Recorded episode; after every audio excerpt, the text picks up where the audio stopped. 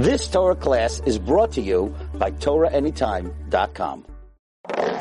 Okay, good afternoon, Rabbi Isai. As we continue on our amazing journey in trying to locate the mysterious Sambatyon, the lost ten tribes, and uh, along the way try to learn a little bit of the history of Akdamos.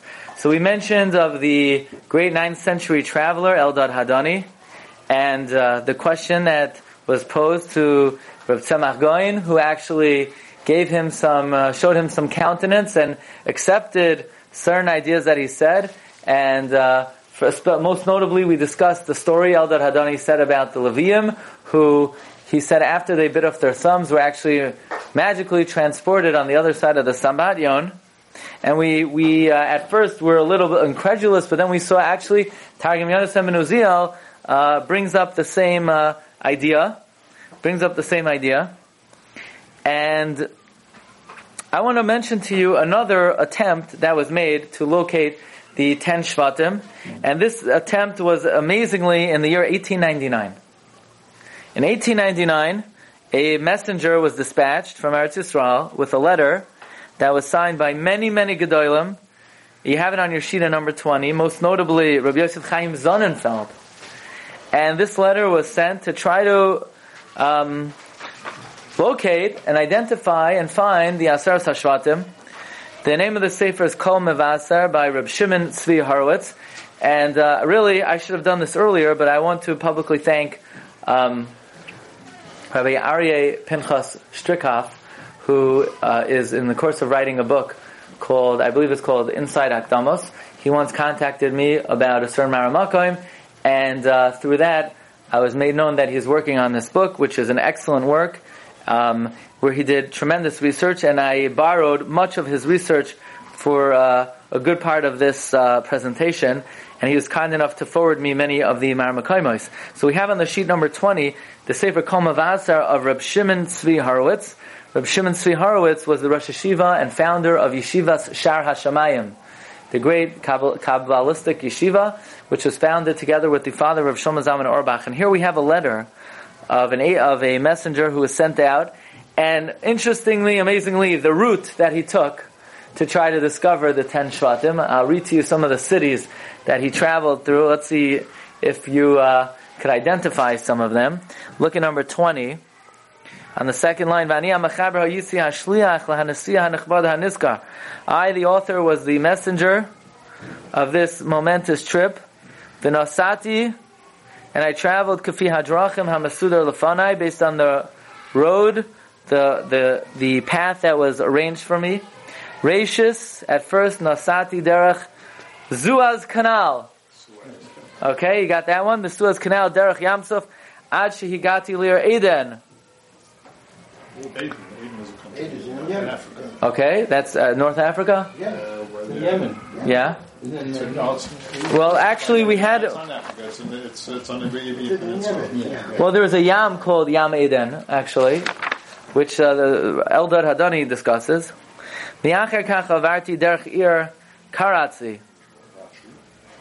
Afterwards, I crossed the city Karachi. Where is that? Pakistan. Pakistan. That's where um, many, most of the people in this neighborhood come from. Hasmucha Leir Hagadoila Bombay, right? Bombay. Umisham Yesh Derech Leir Kazmir. Where is that? Also in India. Shedibarnu Leel Mimachayzahu. And I crossed the road of Bombay to Haidu.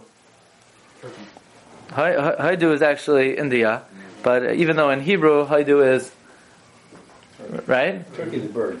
Yeah, exactly. V'darashti v'chakarti v'arheitav yidiyus me'akram v'chasus. I investigated there, and then I went to the city Ir Habira, Calcutta. Calcutta. Yeah. India also. Also, v'nesakavti shama la'achar achar yidiyos v'avarti derech Burma, Burma now v'achar gal Ir Singapore Singapore. v'Hong Kong Hescholas Medinas China, China. V'achar kach Shanghai. V'kohena v'achar chagati al kein hasvivos. V'kabalti yediyas l'shonas. I gathered other information. Oid kibalti michtav hazmana. I invited, I received an invitation. Me'ir ha'yishana ki fungfo. Okay. Shebechina, also in China. and there were a lot of uh, impediments over there. And he writes, I went to Kugin and Kachin and um, Unkirim and Pharaoh until Shinuli and Kalkut, which is different Kalkut. Basically, he uh, he made his rounds to try to discover the ten lost tribes. Well, Rabbi Sai, what I want to uh, bring to your attention, which is really most relevant to the Yom of Shavuos, which which we passed, but hopefully we'll bear this in, mo- in mind for next year. And if you're listening online, this would be good listening material for next year's Shavuos time. And that is the famous story, or maybe legend, about the formation of Akdamos, when it was composed, who composed it, and what were the circumstances. And we begin with the following. If I'm not mistaken, the Taz, Simon Taf Tzadi Daled, mentions the ancient custom that after um, they take out the Sefer Torah on the first day of Shavuos, and they call up the Kayin, and the Kayin makes the Baruch and the Bracha, and they lay in the first pasuk. The Balkaire then says, Akta Mosmilen Mishara Yeshusa Avla Shakilna Harman or Shusa. So that was the ancient custom to sing Akdamos after the Kriya of the first pasuk.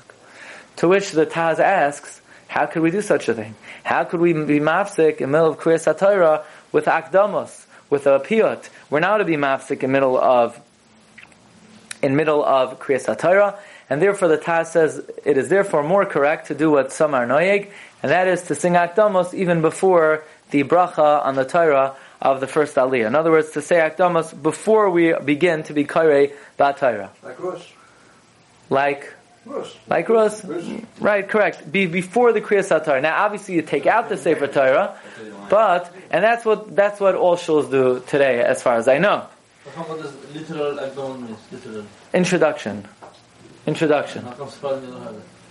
Sfardim get right down to business. They don't need introductions. right? Ashkenazim, how are you? Shalom Aleichem. Sfardim, yeah. Sfardim do other things, and they, they have Haketubah. Haketubah, Rabbi Son Najara. Yes, yes. Right? Okay.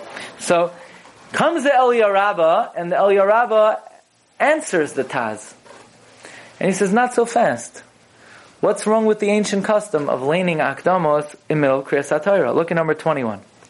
The Taz Hiksha, the Taz asks, "V'zeh v'daito.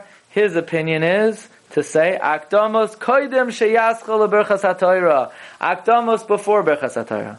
Ukfar, he says to say akdamos before. Ukfar tires hakol b'tshuva Shaar Ephraim. But says oh, El Yorabba, not so fast. In the tshuva the Shaar Ephraim, he already answers everything. Umekayim haminog, and he he fulfills the minog. He, in other words, he upholds the minog. He says the ancient custom is correct to sing akdamas in the middle of Kriyas HaTorah. Gam nid nidfas b'lashon Ashkenaz yashan noishan. It was also found printed in German, an ancient document. Whoa! So now the El Yarabba is quoting ancient Germanic documents. So th- this must be interesting. Maisa ba'arichas, a story ba'arichas. Da'ama tiknu agdamas. Alma tiknu agdamas. In this ancient German manuscript, it talks about why they enacted agdamas. The siyam, and it says in this manuscript, Shekivan hamaisa haya bamidbar. Since the story of Akdamas took place in a desert, Lachain tiknu loymar achar b'midbar Sinai. That's why they were misake and Talain Akdamas after the first pasuk, Zeichar lanes, in memory of the miracle. In other words, what was the ancient custom? Let's say me'eretz Mitzrayim, b'achodesh hazeh, ba'u, midbar Sinai. So it says what word? Midbar. So since after the first pasuk it says, the first pasuk says the word midbar, and the story of Akdamas took place in a midbar, therefore it is correct to say Akdamas after the first pasuk. Now the question is, what in the world is the Eliyahu Rabbah talking about? That the, the story of Akdamas took place in a midbar? I don't know this story. What's the story? But apparently there is some kind of ancient legend about where Akdamas was composed, which would defend the ancient custom of saying Akdamas in middle of Kriyas HaTorah, And that is something that I would like to bring to your attention. Now, there are those who question the veracity of the story we're about to learn. So, for example, look at number 22 in the Sefer Taldoiseha Umakaroseha Shoshiras Akdamos of Dr. Naftali Nasan Segal Berger. He writes that this story has no basis in reality. He writes that this Agoda, which was printed first, by the way, in Yiddish, that talks about some kind of dispute in Worms with one of the Rishonim from the and about the other side of the Sambatyon says the the Sefer it's Rak Agoda Amamis it's just uh, um, national folklore without any historical basis but Marv Rabbi Isai the Elia Rabba obviously took it very seriously to the extent where it was it was considered so true that it would allow us to violate halachic principles of interrupting middle Kriyas Torah. And the El Yarabba says we should preserve the custom of leaning Akdamas and middle Kriyas Torah. So let's try to figure out and find out what exactly is this story. And um, this is really a remarkable, a remarkable Maisa. And um, I, I draw your attention to number 37. And with this, we begin um, an amazing journey to the other side of the Sambatyon and how, at one point in our history, it, in order to save the lives of Klal Yisrael, this journey was uh, was uh, necessary to make. Uh, the, the story that that I'm reading to you comes from a, a sefer that I got my hands on before Shavuos. It's called Matan Tairasenu. It's a publication of Belz and a collection of uh, many interesting things about the Yom Tov of Shavuos, and most notably this story. So, Rabbi Isai, if you like stories, then you're going to love this one. So, uh, number 37, let's start to read. I'm going to read very quick and translate. Me'oz Churban Bayesheni from the beginning of the destruction of the second temple, Shagalu Yisrael Me'artzim Yad that the Jewish people were exiled from their land. Yadu HaYehudim, the Jews knew, B'chamakim Shenas wherever they settled, all they knew was sorrows, rabbis, many pains, many tragedies, Radifa Shainos, they were constantly being pursued. Hara Gedoyla Chala B'matzavam. This evil began specifically when Christianity began to spread. In other words, the beginning of Jewish tragedy.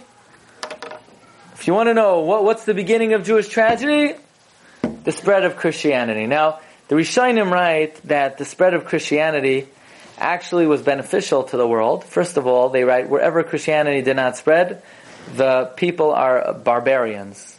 You know, in the Far East, or in countries that the religions did not spread to, there's no civilization. They don't have, uh, the, you know, ethics. They don't have morality. But unfortunately, Christianity also brought with it more bloodshed than any other cause in history. Well, HaYehudim L'chol Medina Medina, the Jews in every province and country, HaYunesunim L'chazdam Shal HaGoyim, were given, were given under the good graces of the Gentiles. And that brought tragedy she'en malihudim with great accusations and great um, accusations. The the noitzim, the Christians, spilled on us. Gezeros, gerosh, ushmad lamineim, various types of expulsion and forced abandonment of religion, Yehudi was the lot of the Jew. We endured a lot. Yehudi Rav Jewish blood spilled like water to sanctify the name of God. in every country, Bahemis Goyru, Allah whatever countries Jews lived in, Alu HaYehudim Alamoiked, we went up on the confl- uh, conflagration, and we were burnt at the stake.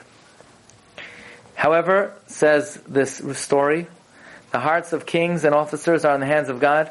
There were periods of our history that we had benevolent kings who were favorable to the Jewish residents. And among such uh, situations, there was a country in behind the Midbar called Midbar Asya. Asia. The Asian desert. Ooh. The Asian desert. And this Asian desert, guess what river it is next to?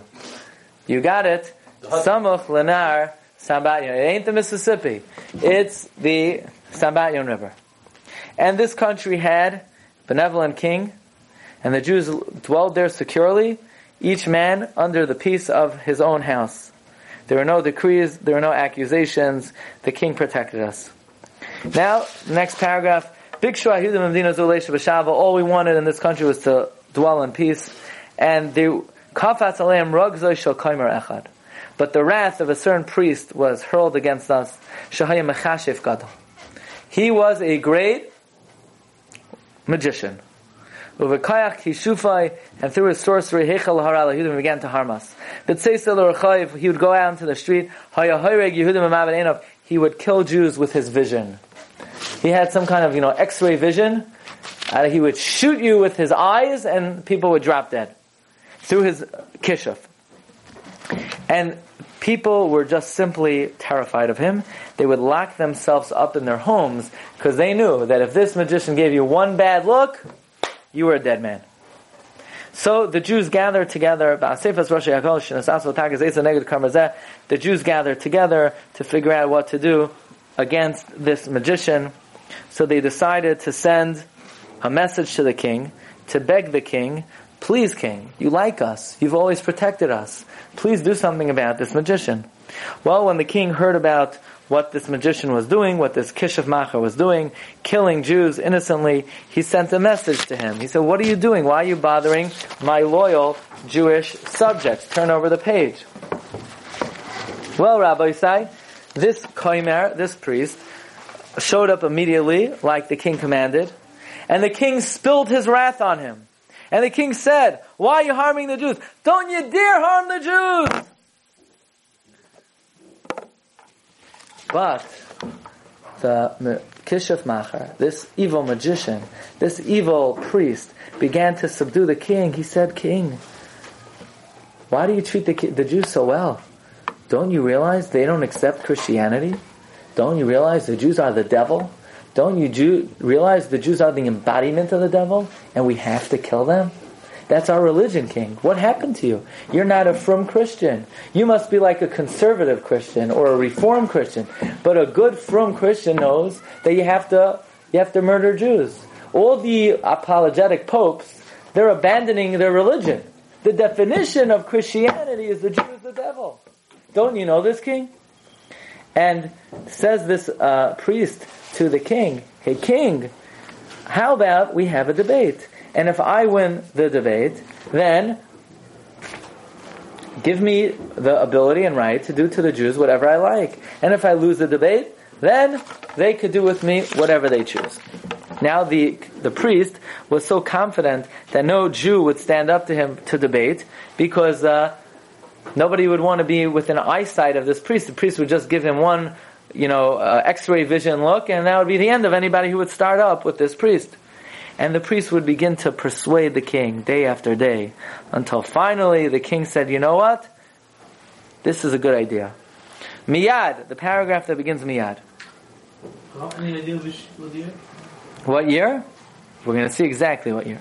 Shalach HaMelech Likroy L'Rashi HaKahal.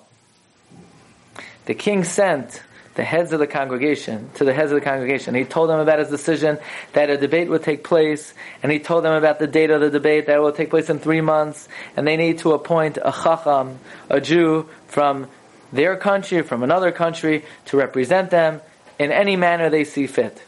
And he told them the repercussions, that if they win the debate, all will be well with them. But if they lose the debate, they will be delivered into the hands of this cruel kaimer, this cruel priest.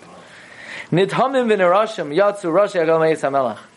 They left the king bewildered, astounded, storm tossed from the sudden change of attitude that the king had had to them. He had always been their great protector, and now he's putting them in great peril.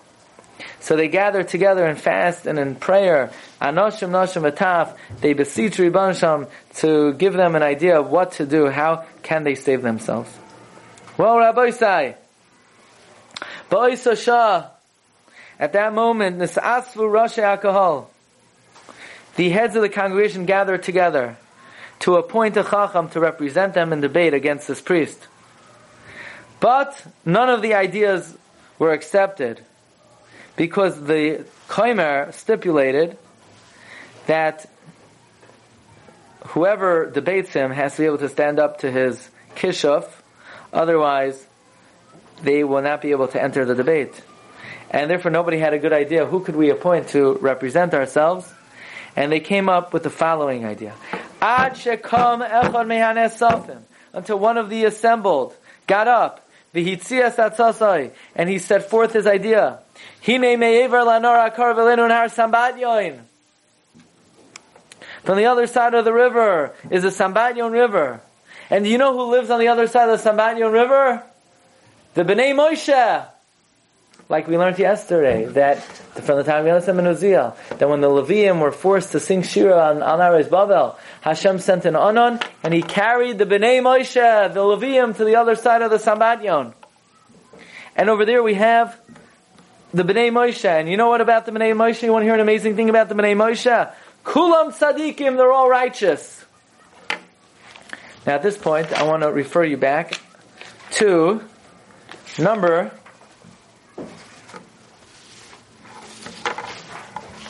See if you can find it. About the Bnei Moshe. You want to know about the Bnei Moshe? Number 32.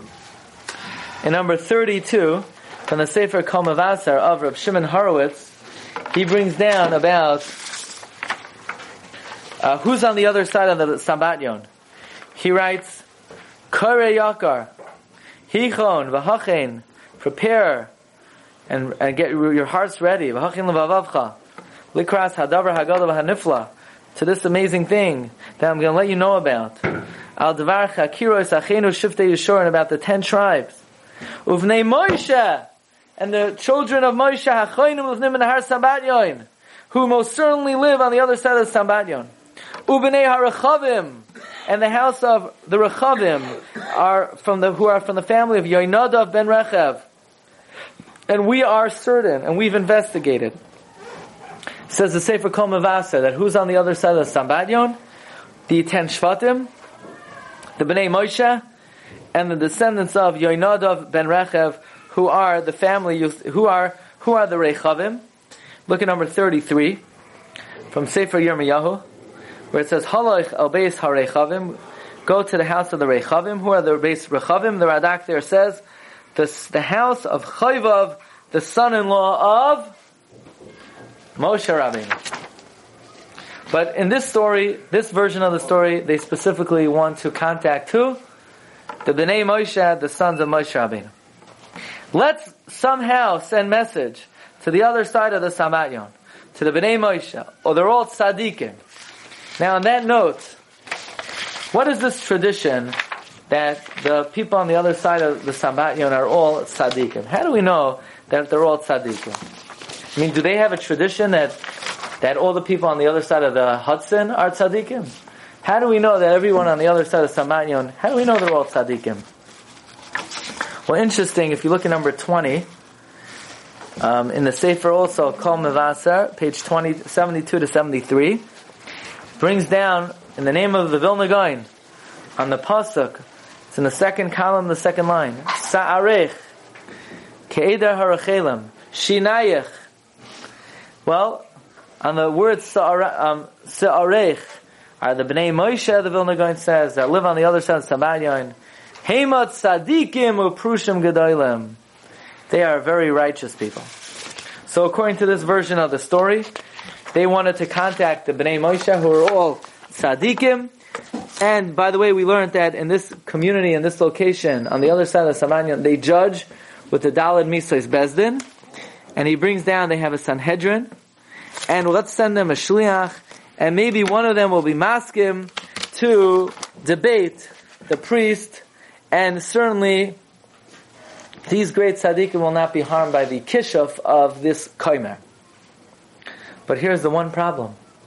If you remember, the Sambatyon is very active and it's very volatile and it could even destroy iron. And basically to cross it during the week would be suicide. So you say no problem. So wait till Shabbos. Well, it brings down over here. Avalda Akka, here's the problem. Harias Nahar Sambat Yoin Ev Shalavar Mabli Lechalo Shabbos. The Sambat Yoin you can't cross unless you desecrate the Shabbos. Why? Kivan Shenahar Azamash Chavan because this river hurls stones the whole week. The Ha'iver Sham, anyone who crosses it, Nirgam Avana will be stoned to death. Rak b'Shabbos Kodesh Nach Hanar. Only on the holy Shabbos does the river rest. The Eno Masha Chesavanim and not throw stones. And only then could we cross it. Without getting harmed. But there's one problem crossing the Sambatyon on Shabbos. What is it? To cross the Sambatyon is Chilo Shabbos. Aval Yesh. So that's the great dilemma. To cross during the week is suicide. To cross on Shabbos is Chilo Shabbos. Now, Morav Rabbi say, why is it Chilo Shabbos to, to cross the Samaya? What's the big, uh, what's the big dilemma? What's the, what's the Chilo Shabbos? Well, okay, good. So some suggest, look at number 39, one of the Perushim on the Medrash, the Yefei Anaf, he brings down, uh, number 39, Uviyayim HaShabbos la yuchlu lavar di'ika tfei mitchom Shabbos. On Shabbos they couldn't cross it because it was more than 2,000 amos. Now, that's not in sync necessarily with the report of Eldad Hadani. Eldad Hadani said in some places it's only 60 amos wide. But at least according to this version, crossing the Sambatyon entailed violating Tchum Shabbos. Also, how that's like an ocean, no? Anything's possible. Why are they doing this to save people's lives? Ah, so we're going to see they ultimately decided to do it because of Bikuch Nefashis. But the question is, what was the what was the hurdle? What was the Chilo Shabbos? So some say it was Tchum. Others say like this. What's the halacha? Are you allowed, if you're walking and you encounter a stream, are you allowed to jump over a stream on Shabbos? So the halacha is like this. You have to jump over the stream. You're not allowed to go around. Why? You're not allowed to walk out of your way on Shabbos. It's Tircha Yisera. So if you have to go somewhere on Shabbos, you're required to take the shortest possible way. Look in, in, in fact, in Orach Chaim, in Simon Shin in Sif Gimel brings down halacha, if you're walking, and you reach the river, you're allowed to jump over it, even if it means really jumping. And it's better to jump than to go around it because it's going to uh, cause you to walk out of your way. Are you allowed to walk through a river on Shabbos? Not swim. Walk through the river. Sava? So don't squeeze it. Are you allowed to walk through the river? No. Why? Schita. Aye, but you might, so don't squeeze. You might forget. The Sabachin had no water in it. So this doesn't fit into the version that the Sambatyon was waterless. But if it had water, then this might be now, here's the question. For a Dvar mitzvah, you're allowed to walk through a river. What's an example of a Dvar mitzvah? There's a mitzvah to greet your Rebbe. Um, so if on Yom Tif especially, um, Chayiv Adam lahakbo pnei Rabbi b'mayit. Why? Now th- th- that's an interesting halacha. It requires the shir in and of itself. Do you have an obligation, Mizman Hazeh, to visit your Rebbe? The Rambam brings it down, the Rif brings it down, the Rosh brings it down. Mysteriously, the Shulchan Aruch does not. There's a tshuva in the Noda Biyehuda, why not? But one, it is a mitzvah on Yom Tiv to greet your Rebbe. You're allowed to walk through a river to greet your Rebbe on Shabbos and Yom Tiv. Why? What about squeezing? So the halacha is you don't take your hand out of the hem of the garment in order to remember not to squeeze. Well, Rabbi Isai, this was certainly a Dvar mitzvah, and L'chayr would have been permitted for them to walk through the river. What about swimming on Shabbos? Are you allowed to go swimming on Shabbos? No, that's we do the whole. You're not allowed to go swimming on Shabbos. You know why? Because you're carrying. You're carrying. You're carrying the water. Oh. You're going to shoot the water more than four amos away. The same thing with how about walking through the water. You still be carrying the water when you walk out of it. When you walk, you just walk. When you swim, Now, are you allowed to walk in a pool in your back? Are you allowed to swim in a pool in your backyard? No. But I have an Eruv. It's a gezerah to the ocean. But if your pool has a rim, then that problem does not exist.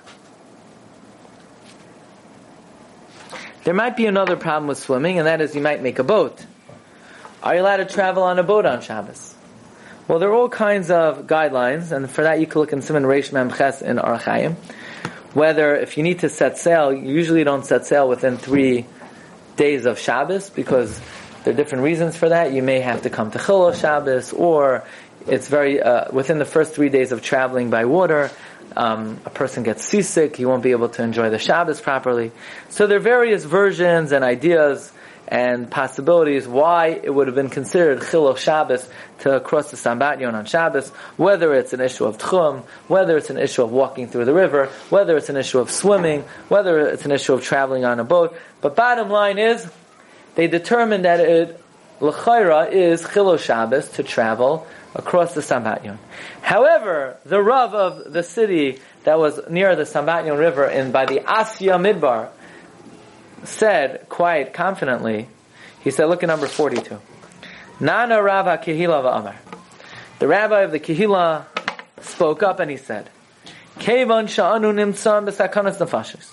We are in grave danger.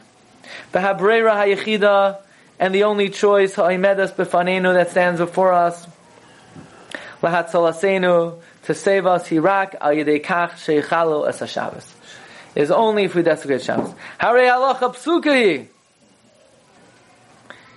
It is a clear psak. Shepikuach nefesh doicha Shabbos. L'chein mutter lefi din Torasenu akdosha. It is permitted according to the halacha.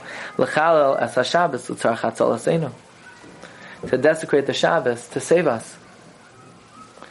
Now the question is, who's going to go? Say anyone could go. Well, Niskabla Hatzazu Aldas Korashikal, all the members of the heads of the Kila agreed to this. And they decided to send to the descendants of Moshe, Echad Umyucha Mibeneim, the most distinguished among them. And you know who that is? Haloi Hu, Rabbeinu Reb Meir Yitzchak Shliach Tzibor. The great Torah giant, Rabbeinu Meir ben Rabbi Yitzchak, the Shliach Tzibor. Now, who is this? Who is Reb Meir, the Rabbi Yitzchak, Shliach Tzibor? And interestingly, this is a personage mentioned by Rashi and Tanakh numerous times. He was someone who was actually one of Rashi's Rabbeim. So now we're dating the story in the to the medieval period, the period of the Rishonim. So let me give you a few examples where Rashi brings down his Rebbe, one of his Rabbeim, Reb Meir Shliach Tzibur. For example, Rashi in Sefer Hosea, Paragvav, Pasuk Tes. Rashi is explaining the word chiki.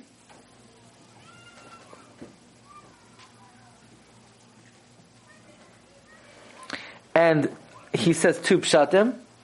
The first pshat, Rashi says, you know who I got it from? The Harishain Midivrei Reb Meir Shliach Tzibor. The first shot I got from Reb Meir Shliach Tzibor. Turn over.